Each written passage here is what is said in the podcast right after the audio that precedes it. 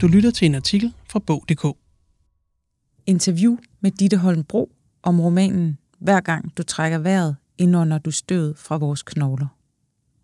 Ditte Holmbros roman er et poetisk og råt portræt af de to kvinder, Valborg og Johanne, og deres liv som mor og husmor i en lille jysk by i 50'erne.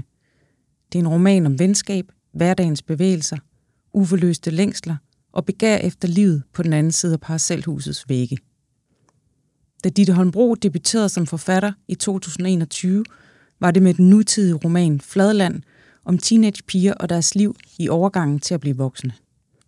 I sin nye roman bevæger hun sig tilbage til 50'erne, hvor vi følger de to kvinder, Valborg og Johanne, der i slutningen af 30'erne og begge bor i en mindre jysk by. De er hjemmegående husmødre, venner og svigerinder, og på en enkelt dag i 1958 krakelerer tilværelsen, og dagen slår sprækker, og undertrykte følelser dukker op til overfladen. Men hvad har ført Ditte Holmbro tilbage i tiden? Til det siger hun, Jeg har været optaget af min farmor og hendes historie i mange år, og da jeg selv blev nogens mor, fik jeg lyst til at nærme mig hende og hendes generation af kvinder. Jeg oplevede en ny, stærk følelse af at stå i forbindelse med historien og de kvinder, der kom før os, og jeg ønsker at lytte til deres verden og deres erfaringer. Min farmor er blevet til Valborg i romanen, men min version af hende, siger Ditte Holmbro, der er født i Ulfborg i Vestjylland, men nu bor på Vesterbro med sin familie. Valborg er den ene af romanens kvinder. Hun er landbrugsdatter og har et barn fra et tidligere ægteskab med en mand, som hun er blevet skilt fra, hvilket var et kontroversielt valg i slutningen af 40'erne. Barnet har hun efterladt hos sine forældre, og i 1958, hvor det meste af romanen foregår, har hun rejst sig igen efter skilsmissen og fået et hus, en ny mand og befinder sig et mere sikkert sted økonomisk og socialt end tidligere. Men alligevel er det tydeligt, at noget presser sig på i en, selvom hun prøver at holde det nede. Ditte Holmbro forklarer. Valborg er et lidt håbløst sted, da vi møder hende. Ægteskabet med hendes mand Axel er ikke særlig lykkeligt, og der er tydeligvis nogle ting, hun fortrænger, men som begynder at røre på sig i hende. Hun prøver at komme igennem dagen, som hun plejer, og vi ser hende kæmpe med at finde på noget at lave til aftensmaden. Imens overmandes hun af en retningsløs længsel, og hun tænker tilbage på sin efterskoletid, da hun var fuld af potentiale og livsmod, og måske var forelsket i kammeraten Bodil, siger Ditte Holmbro. Johanne, der er romanens anden hovedperson, er Valborgs svigerinde og ven. Hendes mand Kristen har en murerforretning, og hun laver hans regnskab og kommer fra et højere samfundslag end Valborg.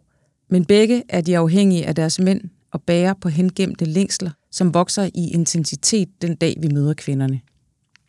Johanne kan ikke få børn, men Valborg har foræret hende sin dreng Paul, og dermed løst Johannes problem og skabt et stærkt bånd mellem dem. Men der er stadigvæk meget, de ikke taler om.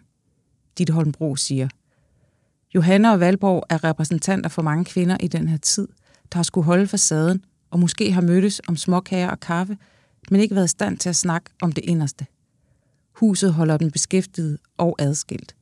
De drømmer om flugt på hver deres måde, og selvom de er tætte, så oplever de begge ensomhed og en længsel efter andre fællesskaber, siger hun og fortsætter.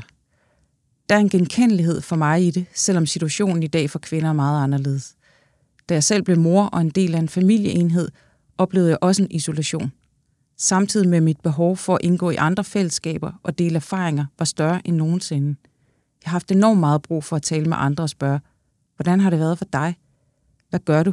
Siger Ditte Holmbro.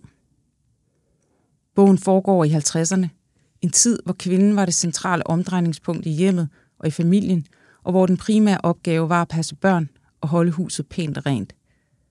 Undervejs i arbejdet med romanen har Ditte Holmbro blandt andet været i arkiverne og lyttet til radioprogrammer fra dengang, for eksempel Statens Husholdningsråd og Kvindernes eftermiddagsprogram med husmorens to minutter, der guidede til, hvordan man bruner gulve og syr beskyttelsesbetræk til møblerne.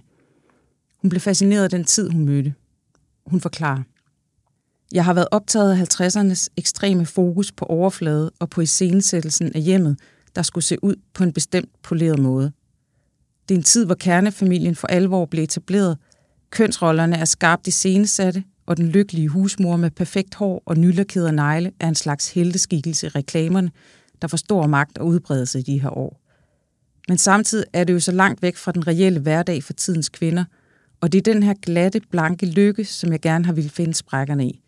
Jeg vil se, hvor begavet støvet er, og det er jo overalt, hvis man kigger rigtigt efter, siger Ditte Holmbro.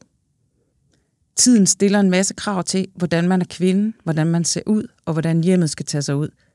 Det meste af romanen foregår inden for hjemmets fire vægge, og som læser får man en snærende, klaustrofobisk følelse af indespærrethed. Både Valborg og Johanne forsøger at leve op til kravene, men samtidig er de ved at blive kvalt i alt det, der ikke kan tales om. Det, der ikke kan føles, og det, der ikke kan udleves. Der fortrænges og undertrykkes i et væk. Ditte Holmbro uddyber. Jeg tænker selv på bogen som en slags domestic horror, hvor husen er det, der holder de her kvinder adskilt og beskæftiget. Huset er rammen om kvindens undertrykkelse og udgør en slags gerningssted. Det er et usynligt sted for det ulønnede arbejde uden status, som traditionelt ikke har fundet vej til fortællingerne.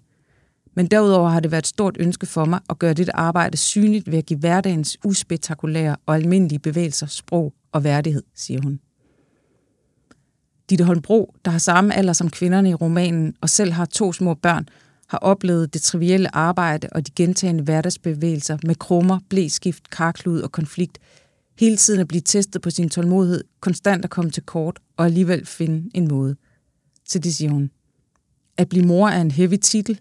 Det er som at træde ind i en hel mytologi. Jeg kunne ligesom mærke, at jeg blev lavet med noget, der ikke kun var mit eget. At der er en historisk erfaring, som er videregivet i de her bevægelser – Både nogle egenskaber, men også noget vrede. Det er godt, at omsorgsarbejdet er blevet alles i langt højere grad i dag, ligesom jeg også tænker, at de her erfaringer er alles at kende og sætte sig i forbindelse med. Romanen er udtryk for mit behov for at spørge til dem, der kom før os, og få dem i tale. Du lyttede til en artikel fra Bog.dk.